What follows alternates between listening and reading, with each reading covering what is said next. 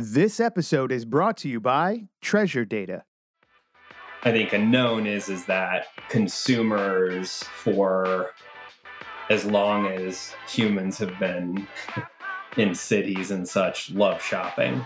It's something that's fun to do.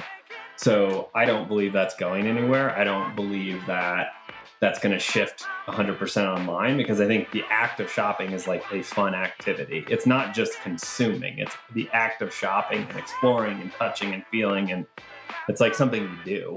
So I don't I don't think that's going anywhere.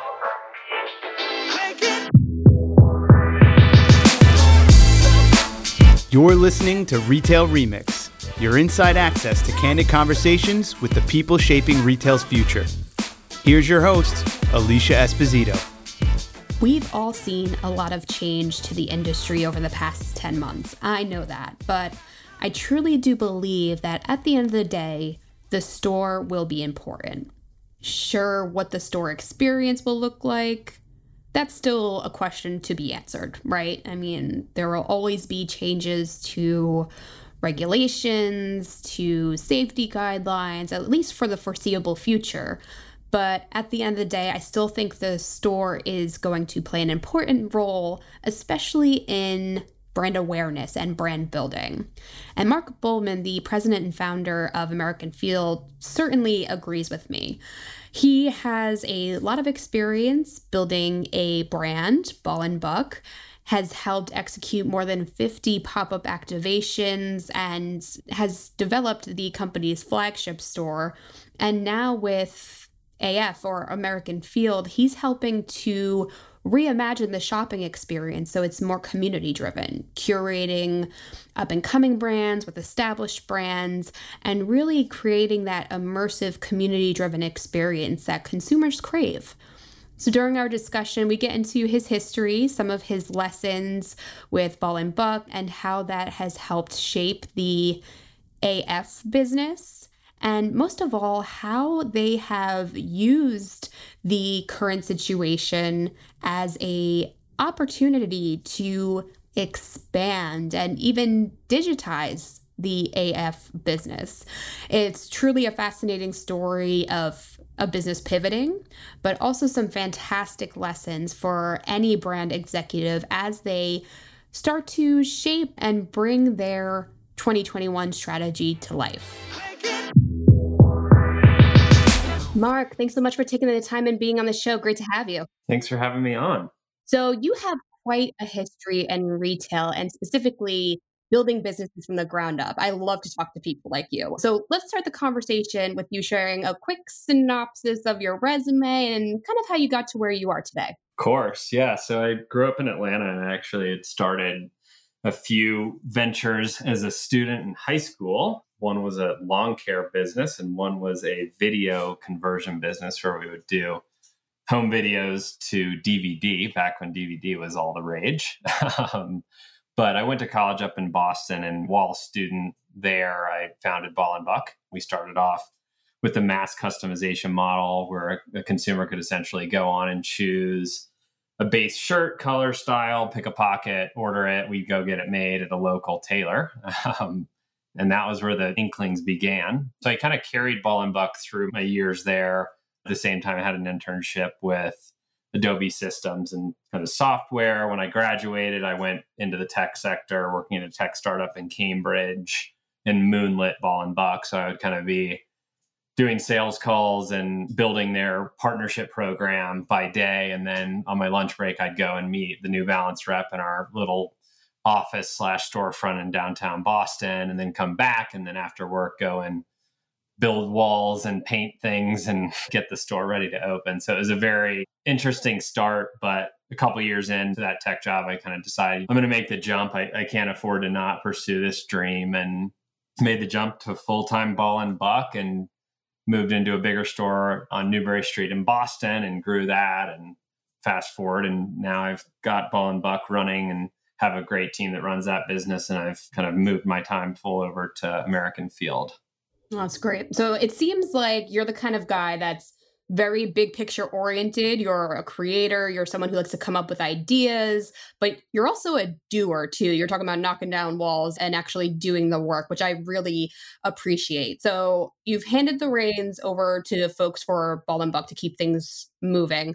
But I'm curious, as you were the builder and the doer, you know, wearing all the hats, trying to do two jobs, apparently. I mean, you were in tech and in Ball and Buck what were some learnings for you as you built the brand, went through the opening of the store, building your customer base? I mean, that's a lot. It's a big undertaking and it's also a really crucial learning process, I'm sure. So, what were some findings for you? Yeah, I think a major one, and, and I always kind of talk about this with people who are thinking about starting their own businesses, you're never going to be 100% ready.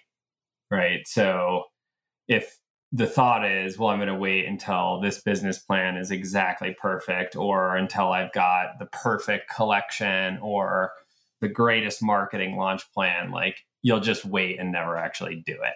So I think, yes, having a plan is really important, but being so married to the idea of having this fully fledged out business plan model, et cetera, et cetera, et cetera, before you get started, I think is not the right approach. My whole thing is always like, don't overinvest in the front, build a plan, get started, and then evolve and pivot as you go. I mean, as you can imagine, especially right now in this kind of new COVID, post COVID world, like imagine if you built this perfectly I's dotted T's crossed business plan for a retail brand and then COVID hit. Now you have to literally completely change the plan. So, like, there's always evolution there's always pivoting that happens. Sometimes those pivots are very small, sometimes they're very big. But fundamentally, like I've never met someone that's started a business that has done exactly what they planned before they started it. So that would be one major thing. I think in terms of like building the brand and the portfolio, I think don't underestimate the fact that like you can't just put products on a website and expect to sell something. It's just not how it works, especially when you have the growing strength and market share of your Amazons and your big ecom players that will outbid you on every search term and every SEO term and so on and so forth. So you're kind of going into a room with a 500 pound gorilla that's very, very hard to compete against. So you can't, so to win, you have to change the game, not compete in the same game. And so in my instance, it was all about experience, it was all about lifestyle and really building a, a multi touch point, full sensory experience. So in Boston, in our store on Newbury Street, we essentially brought in a mixed use retail environment. So we had a barber shop in the store. We had had it kind of set up almost like a living room and we changed the floor set almost every week. So it felt like a completely different place every time you came in.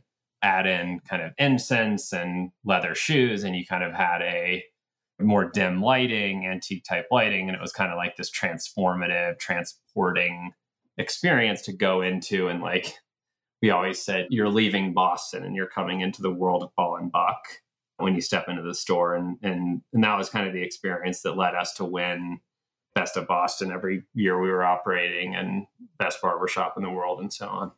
I love that. So you really tried to build a brand ethos or like brand lifestyle and it wasn't just about like okay like let's be like a one-stop shop so you can get a shave and pick out some clothes. It was like no this is our world and we want you to get immersed in it.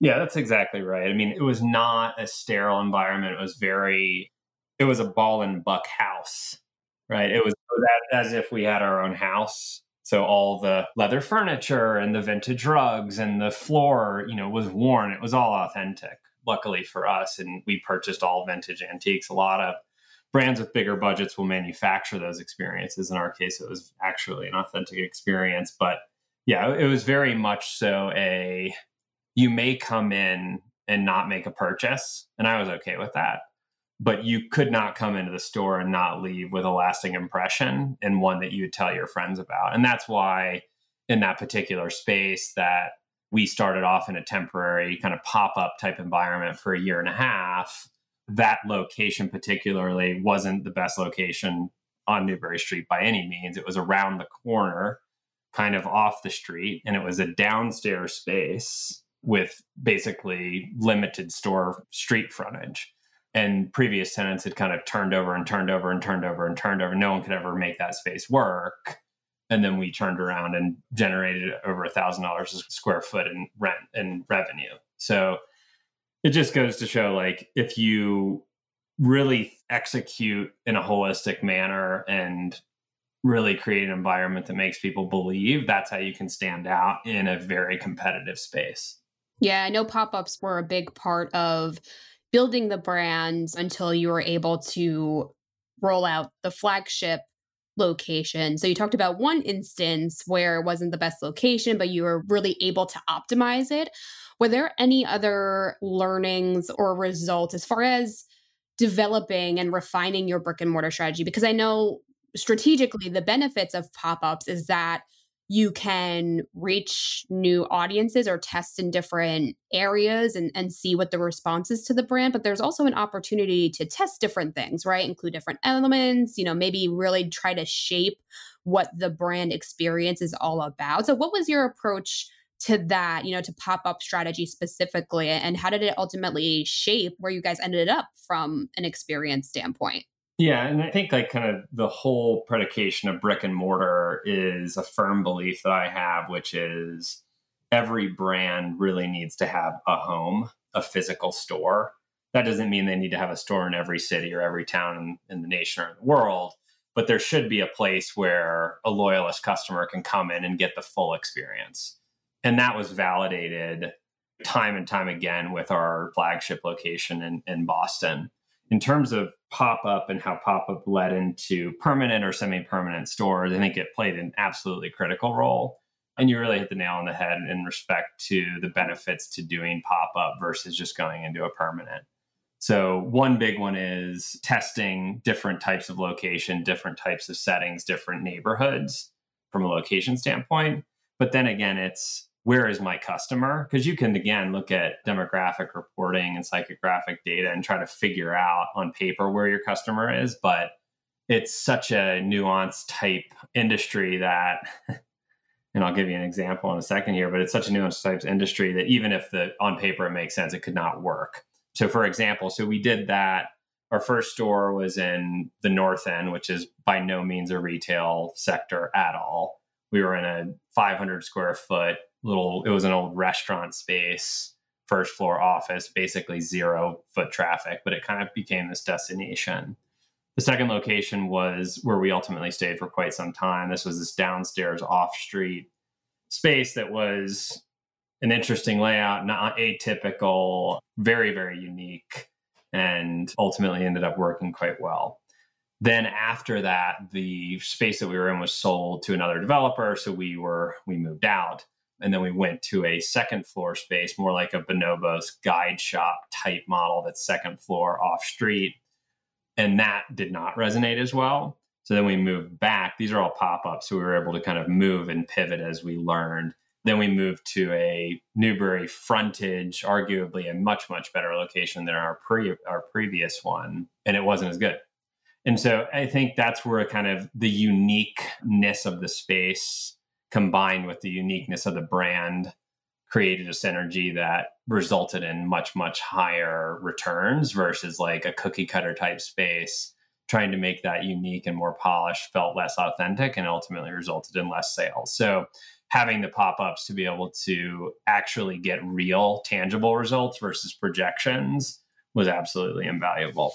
Love that. So definitely some valuable findings and experiences for you building up the Ball and Buck brand. Fast forward a bit, you've passed the day to day off to a very capable team, and now you're driving American Field. So let's dig into that a little bit because I think there are some really exciting things happening there. How did your experience, if at all, with Ball and Buck doing the pop ups, shaping the experience? Building the business. Did any of those experiences kind of guide you to this next phase or, or next level in your career that you're in now? Would love to hear a bit of the backstory or, or the inspiration behind American Field. Yeah, I mean, simply put, I mean, the founding and the growth and the building journey of Ball and Buck was literally the genesis of founding American Field. So without ball and buck there would be no american field. And that was because i was able to literally live firsthand through the challenges of building a brand and learning that it's a lot harder than you think.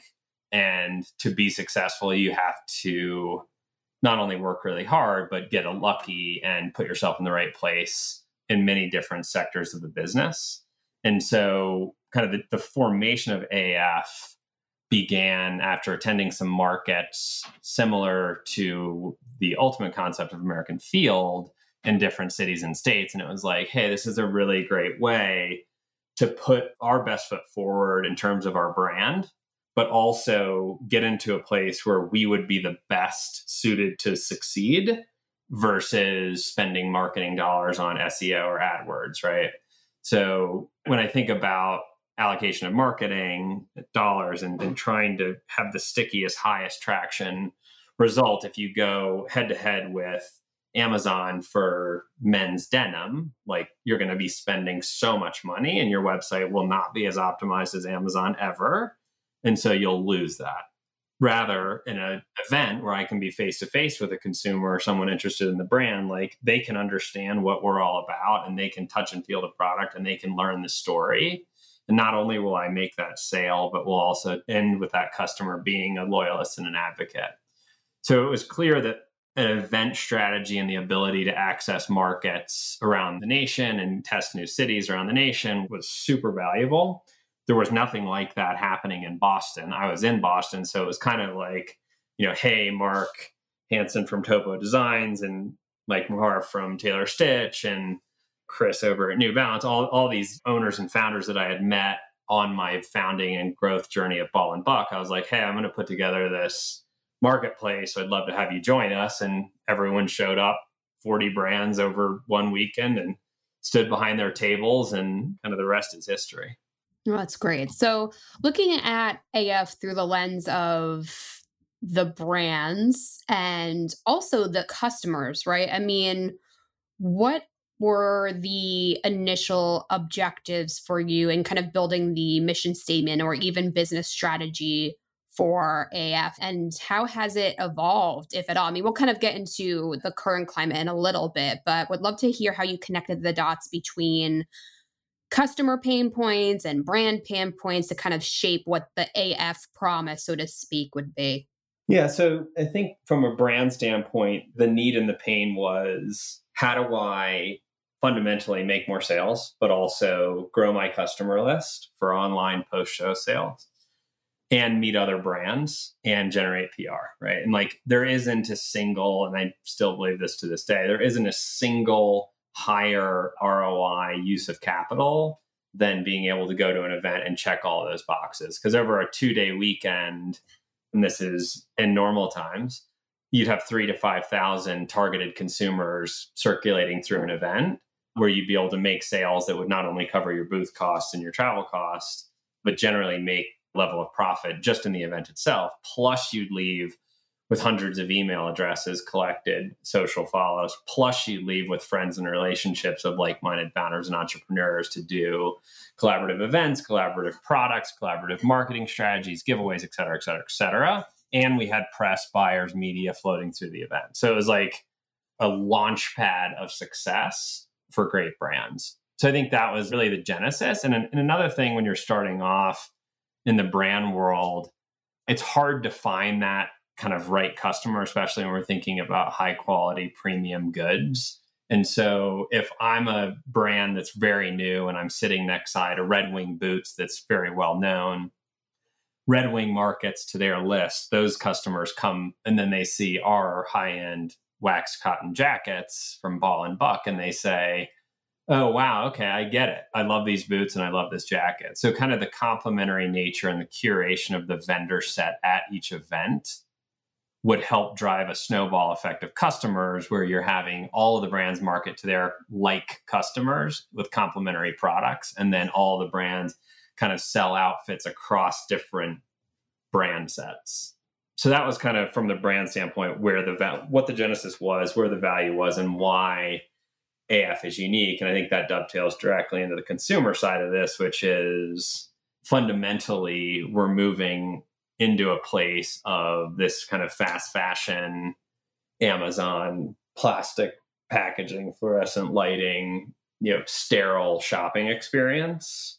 And I think that consumers and people really want to have a connection with the things that they consume at a deeper level. And so, as I kind of mentioned, just all of the challenges with competing with these huge 500 pound e commerce gorillas, it's like you just aren't going to win that battle. What battle can you win? And it's that face to face. And so I think it satisfies the consumer's desire to have an intimate interaction with a brand founder and kind of feel their passion.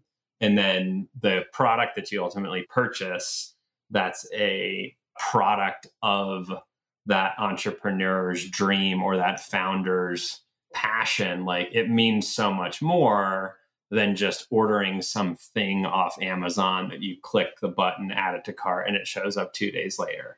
It's just a completely different experience where you're really able to engage with and feel a part of the story of building and, and supporting this person's passion.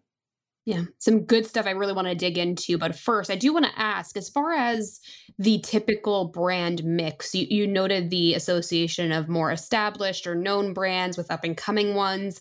What's the percentage shakeout on, on average, would you say? Are you primarily bringing in the smaller growing brands and just identifying a few more established partners to broaden the mix? I mean, what does that look like typically?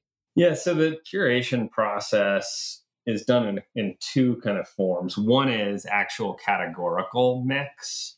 We set caps on category subcategory. So the broad categories are men's focused, women's focused in general, right? Meaning home goods, pet, food, et cetera, et cetera, et cetera. Then we have the subcategories like bottoms, tops, swim, sleep, et cetera. And so there's going to be a mix. It's not going to all be jewelry, which is, from my experience, very common at other markets where you go in and it's just jewelry after candle after jewelry after jewelry after candle. Yeah.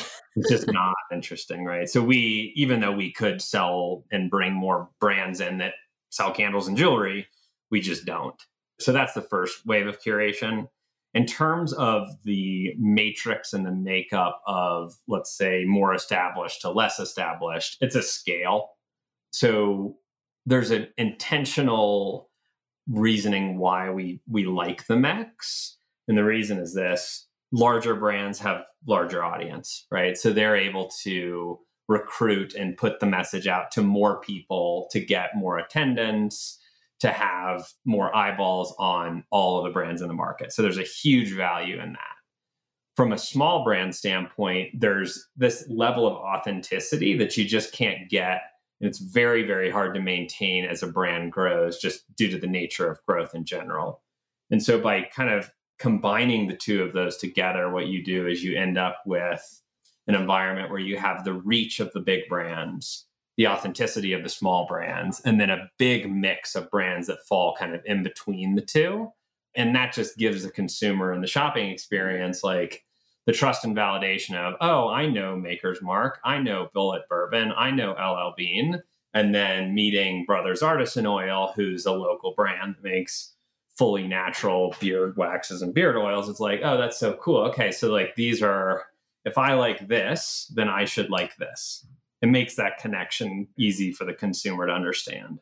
Yep. You're kind of bringing that recommendation engine, so to speak, to the physical world. So it's like a full circle moment, right? Like when you kind of used to go into or still go into local shops and the person knows you and they're able to make those types of recommendations. You're kind of doing that work up front. And it seems like it's a very thoughtful process. So I'm sure both your consumers and your brand partners really appreciate that. And I think this ties into my next question for you around the emphasis on community. You spoke briefly about the power of speaking to the brand founder or the person that made the thing, right? And I think we're in this realm of really zeroing in on the future of independent businesses, the emphasis on shopping small, especially in these times. But then on the business side, there's still that need to scale and turn a profit too. And and I want to go back to this notion of making shopping fun again, which is something that you guys have on your website. And I guess I'm trying to get to the heart of why this is a thing You know what I mean? Because we we all know this is the fundamentals of powerful and profitable retail, but there's still this gap, this challenge, I think, for so many brands. You've mentioned the need or or the desire for people to keep up with Amazon and, and how it's kind of impossible, right? Do you think that brands are kind of chasing their tails trying to keep pace with these larger entities with so much bandwidth and, and so much money, frankly, that they're not kind of getting to these fundamentals and focusing on those fundamentals in a realistic way. I, I guess I'm trying to just understand why this is still such a significant challenge for retailers, frankly, of all sizes and brands of all sizes. Yeah, I mean, in short, yes, I think that it's really hard and there's a lot of distraction when it comes to competing head to head with your Amazons and your jet.coms and all these other major ecom players. What I've seen both through the ball and buck experiences that I have, but also through all of the other brand founders that I've seen is is like the critical crux of their growth and success is all about the ability to create, grow, and preserve their community of loyalists. And so, what that means in simple terms is in my opinion, it's getting in front of consumers face to face and kind of showing them the love, right? Because Amazon can't do that. And even if there's commercials that highlight all the quote unquote small business support, it's it's very very different. You know, an Amazon like the perfect Amazon product is something that checks the boxes and is the lowest price there's no character and there's no pride or passion in the creation of that product. The perfect product at a AF event or in a boutique store or in a boutique brand is something that has a genuine story and authenticity in the making of the product that isn't just calculated and isn't just corner cutting and like the simplest possible product. And I think that understanding and embracing that like that's how these brands can build communities that can create sustained growth and build an online community where consumers will come and shop directly from you. The alternative cycle is manufacturing and or selling these kind of more cookie cutter commodity type products that check the boxes but aren't really unique. So I'll call them commodity type products versus authentic kind of passion type products. And we're focused at AF on those passion type brands and passion type products. Yeah. And now, a word from our sponsor. Treasure Data's customer data platform, or CDP, helps you securely unify customer data across teams and systems to better identify, engage, acquire, and retain customers. Customer experience is more important than ever, but do you have the right data and insights to keep your prospects and customers engaged? Talk to a customer data expert today at treasuredata.com/retail. So, what was the impact of COVID on the AF business? I mean, obviously, these in-person experiences, these events, are so crucial to building your community, creating those connections, making shopping fun again. So, I mean, how did you go about developing a response plan or were there any pivots? I mean, we heard so much about brands that were trying to adapt either their services or their experiences in, in order to keep things moving. I mean, what path did AF have to go on? And I guess initially in the first wave, and now we're kind of navigating as a second wave in a way. So, I mean, what's been happening from that standpoint? Yeah, well, I mean, the core product that we offered going into 2020 was a two day, 5,000 person event. So that was yeah. the pivot was that was shut off. yeah. So it was a complete pivot necessary. The good news was is that we already had kind of some ideas and initiatives that were already in discussion that were accelerated the first one that we came to market with was called AF Live, which is a digital brand summit where we had a huge group of amazing brands from Faribault Woolen Mills to Red Wing Boots to Taylor Stitch to Tanner Goods. I mean, Faherty brand, a bunch of amazing brands join us for a Sunday summit in which we had six simultaneous brand stages with the ability for consumers to jump from stage to stage and view a live simulcast of the brand founders and then ask them questions in a live environment. And also was dovetailed to that was the ability for consumers to shop the brands directly from their brand experience page and then they would save a little bit on their purchase right? So that was af live and that launched in april. Now we've evolved that into what's called af fireside which is a video podcast that then gets extracted and, and pushed out to the podcast platforms which essentially gives brands the opportunity to tell their story and engage with our team and our mission, but really understand what they're all about so that our consumers are able to find and discover these brands during a time when physically discovering them at our events just isn't allowed. So that's kind of the two early pivots from a digital standpoint. The other major focus, and, and this had been brewing for some time, was product or offering that's called AF Spaces which is a major focus for us, which essentially bridges the gap between brands and landlords through an online marketplace platform that lets brands search for and locate amazing spaces and then move into those spaces in a much more streamlined fashion than like a traditional lease negotiation process, which can take four to six months. So, our process, if everyone is moving at the right pace, can take a process that again is four to six months and make it 10 to 15 days. So it's a drastic reduction in time to occupancy, which allows brands to be even more nimble in terms of physical retail and take advantage of the fact that you know there's a lot of really phenomenal opportunities out there right now.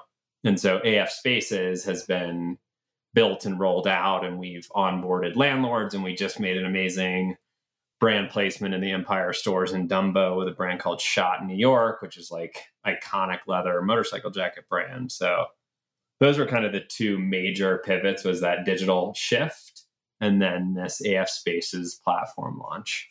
I love that you're evidently addressing two of the most critical trends I think happening in retail now even for the big players it's the shift to digital right I mean with consumers trying to minimize if and when they go to stores or trying to be more more cognizant of, of those trips. So they're spending more time and money online but then also on the retailer side we're hearing a lot of conversations around how landlord agreements and partnerships really need to be rethought and it needs to be more of a partnership versus just sign the contract and hope for the best especially in these times. So you're kind of tackling two opposite ends of the spectrum that are both really having a significant impact on the retail industry at large. So good on you guys number one. And number two what is your mindset now in, in, the current context where so much is still uncertain, right? I mean, I'm in New Jersey, so we're seeing rates start to go up, new guidelines and updates. I mean, it's happening daily, if not hourly. So the jury is still out, I think, on a lot of things, which ultimately impacts businesses. So, what are you, the AF team, focusing on, and how will this kind of dictate your strategic priorities from a business standpoint? Like, are you are you going to do more digital in the event of another pivot that needs to happen? I mean, what's a focal point for you? Yeah, I think the starting point to what guides the focus is what are the knowns. So the unknown is just the cases and the surging and the historical trending that there is, like a winter wave, right? We don't know what that's going to be. We know that there is kind of a surge there. I think a known is is that consumers for as long as humans have been in cities and such love shopping. It's something that's fun to do. So I don't believe that's going anywhere. I don't believe that that's going to shift 100% online because I think the act of shopping is like a fun activity. It's not just consuming, it's the act of shopping and exploring and touching and feeling and it's like something you do. So I don't I don't think that's going anywhere.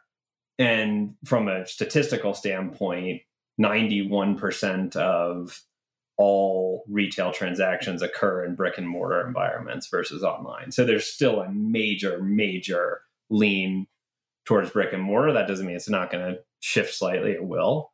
I think physical is not going anywhere. It's you know it's harder now than it's been. In terms of the actual direction that we're taking, it's yes, we have the digital. So I think it's I want to have and empower our brands if we can't put them in front of consumers face to face or put them in front of thousands over a short period of time. I still want to give them the stage to tell their story. So that's AF Live Fireside. So that's the podcast, that's the video. That's where we can help these brands get their word out there. So that's continues to be a focus and we'll be launching a 10 episode series in the next 2 weeks. So that's really exciting in terms of physical like market type events the shift for us has been to go outdoors to go fewer brands longer durations in terms of like a multi weekend series versus a single weekend to spread traffic throughout and to do it in a way that's even a more distilled and curated vendor mix. So like for example we're partnered with a venue in Denver, Colorado called the Dairy Block, where we're bringing in 15 brands to do an après ski themed holiday market in an outdoor heated alley where there's well over 10, 15, 20 feet between the different standalone brand activation kiosks. And then that'll run Friday, Saturday, Sunday between Thanksgiving and Christmas, giving consumers the opportunity to shop with space, shop with confidence, and be able to do it in such a way where it's just, it's not going to be like shoulder to shoulder, which was kind of the norm last year at our events where it's like they were full, right? So it's just evolved a little bit. In terms of AF spaces and, and the ability for brands to open their own standalone brick and mortar stores, I think it's there may not have ever have been a better time to do it. Uh, I think there are phenomenal spaces that are becoming available that have never been available, that have been locked into 10 or 5 or 10 year leases. I think the rates are favorable. And I think landlords are willing to be reasonable in respect to negotiations around shelter in place and things like that, and like rent stipulations around that.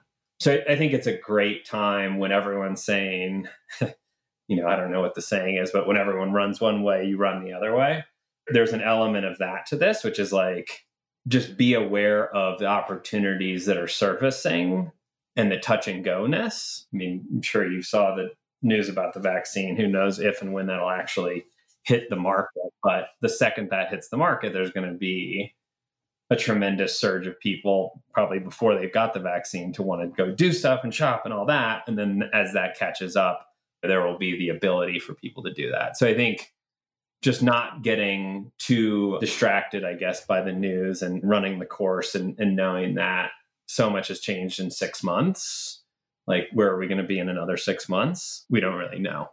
Which is where that agility and, and I guess frequent what if scenario planning, right? Like, what if this happens? What if that happens? I mean, you may not have all of the pieces together, but at least having those discussions, I'm sure, especially for the smaller businesses that are really trying to make the best decisions where every dollar of investment makes an impact and counts having those conversations up front i'm sure is going to be really critical moving forward and, and being willing to change direction if needed but as we start to close up our, our conversation mark we've talked a, a lot about the AF business, what makes it unique. And I think, you know, just what I'm gathering, the thoughtfulness that you guys have for every decision that you make, even from a pivoting standpoint that the fact that you're trying to stay true to what makes the brand partnerships impactful and the consumer experience impactful and really trying to adapt it to digital i think is extremely thoughtful and it seems like you're just very thoughtful from a business strategy perspective. So i do want to ask you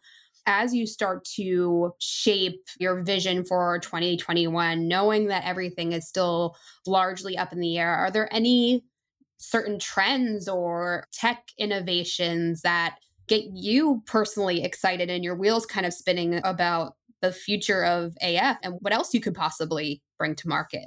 Yeah, I mean, I think the biggest thing that really gets me excited is this AF Spaces platform because what it does is, is it takes a market in an ecosystem that has forever been closed and behind closed doors and very fragmented, that being retail leasing, takes it to a place where, for the first time ever, there's actually a market economy supply and demand curve applied to space to first floor retail. What that means is number one, and I lived in the West Village for five years, walking down Bleecker Street, there was a shit ton of vacancy. So, number one, there will be more cool concepts and more cool shops and people being able to open their store and live their dream. And for a consumer, that gets me excited because it's not fun to walk down a street with half of the stores closed, right? And they were closed because there was a disconnect between the asking rent and the willingness of a brand to pay. So that's a huge win. Number two, I think there's a huge opportunity for brands that speak to consumers that may not have had the opportunity to see and interact with a brand like that to do that. And so by having like this platform where if I'm a brand, I can go on and say, hey, we were thinking about opening a store in Austin, Texas. Okay, here are all the cool spaces. And I could be moving in in two weeks. I mean, it drastically changes the dynamic of a system that took four, six, 12 months to negotiate. It's a painful process, it's a scary process.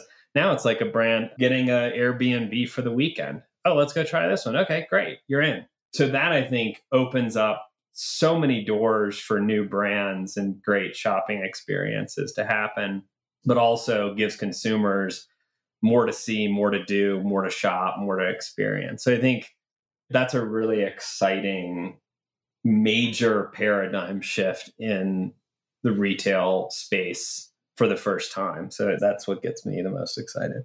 That's awesome. So to close things out, obviously we have a lot of DTC and startup brands really trying to make their mark, build brand awareness. So I think a lot of this will resonate with them, but I think even among our executives that are with larger retail businesses, your, your takeaways around community building, partnerships will also resonate. But to both parties, do you have any closing thoughts or words of inspiration to kind of get them through these uncertainties and kind of start to flesh out their strategy for the new year because again we touched a lot on the uncertainty and where the market may or may not be going. You touched a lot on opportunities.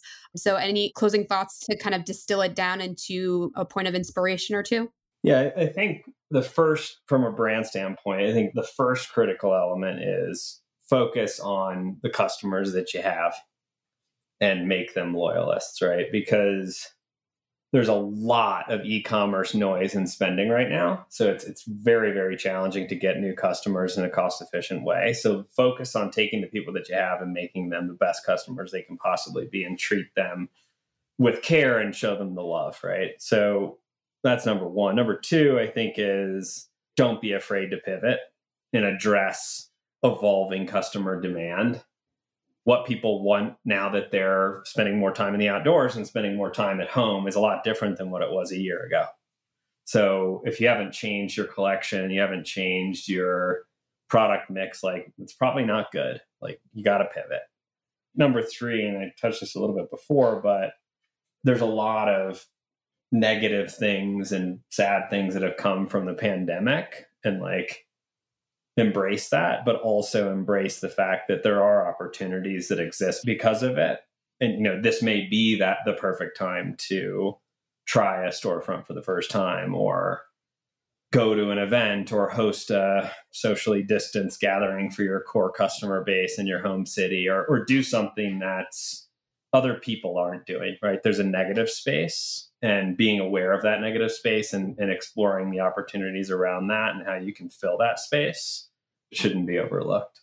Great, Mark. Well, thanks again so much for taking the time out for sharing your story as a entrepreneur, a business builder, and now as the leader of AF. So many exciting things going on for the business. So thanks again so much for breaking it down for us. Absolutely. Thanks for having me on.